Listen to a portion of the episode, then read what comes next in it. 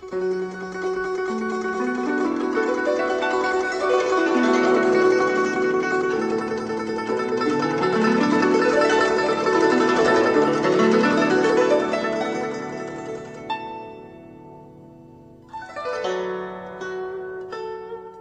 視祭時期の時間になりました。限られた文字の中に悠久の歴史や雄大な景色。時に心のひだが織り込まれている漢詩。日本の俳句や短歌にも共通するところがあるように思います。読むたびに聞くたびに理解が深まったり新しい発見があったり。そんな監視の世界を旅してみましょう。ご案内は私高橋恵子。中国語の朗読は応用でお届けします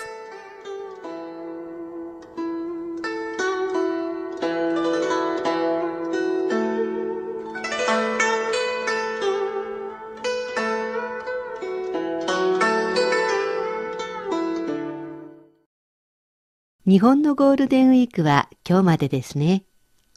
大型連休を楽しんだ人も多かったのではないでしょうか。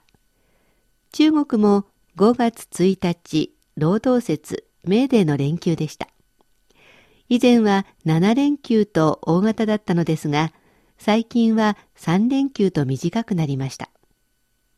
遠出はできなくても爽やかなこの時期、家の中にじっとしていたのではもったいないと思い、私は北京の中心にある経山公園に出かけてみました。ボタン祭りを開催中ということで楽しみにしていたのですが、行ってみたらほとんどの花が散っていました。それでも花の足元を見ると、花びらが茶色の地面を覆い、薄ピンクや白い絨毯が敷かれているようで見入ってしまいました。花は咲いている時だけでなく、散ってからも人を楽しませてくれるんだと感心しました。バスに乗って木戸に着くと、道路の中央分離帯にバラの花を見つけました。場所によっては満開のところもあります。残念ながら近づいて香りを嗅ぐことはできませんが、バラの上品な甘い香りを思い出し、リラックスできました。都会の真ん中にいてもこんな風に花を楽しむことができます。さて、今日紹介するのは田園で春を楽しむ詩です。7種あるうちの6種目、大井の田園を楽しむを紹介します。田園乐王维桃红复含宿雨柳绿更带春烟，花落家童未扫，莺啼山客犹眠。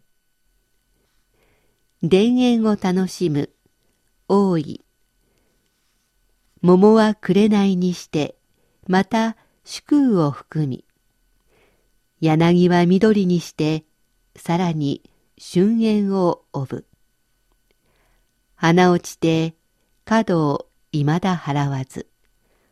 うぐいす泣いて三角なお眠る。もう一度中国語で聞いてください。田園乐王维桃红复含宿雨，柳绿更带春烟。花落家童未扫，莺啼山客犹眠。桃の花は夕べからの雨を含んで、より紅の色が鮮やか。柳は緑を増して春のもやがかかっている。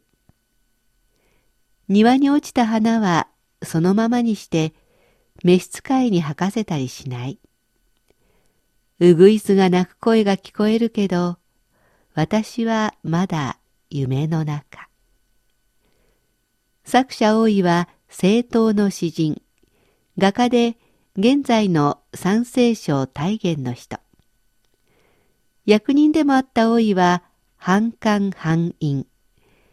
宮遣いの合間に郊外にある山荘で悠々自適の生活も楽しんだようです。詩の中の山の客と書く三角というのは山荘の主のことで、大い自身を指すのでしょう。自然を謳歌した五言絶句に優れた人ですが、今日紹介した詩は五言ではなく六言、六文字で一句ができている珍しいものです。桃と柳、紅と緑、雨ともや、花とうぐいす、わらべと客、きれいに対句になっています。そのせいか、五言や七言よりもリズムを感じます。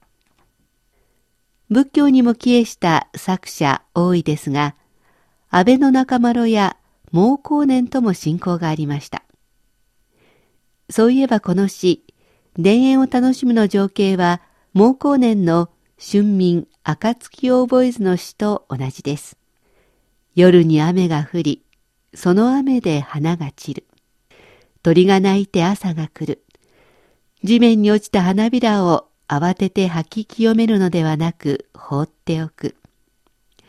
そんな光景を思い浮かべながら自分は春のまどろみの中。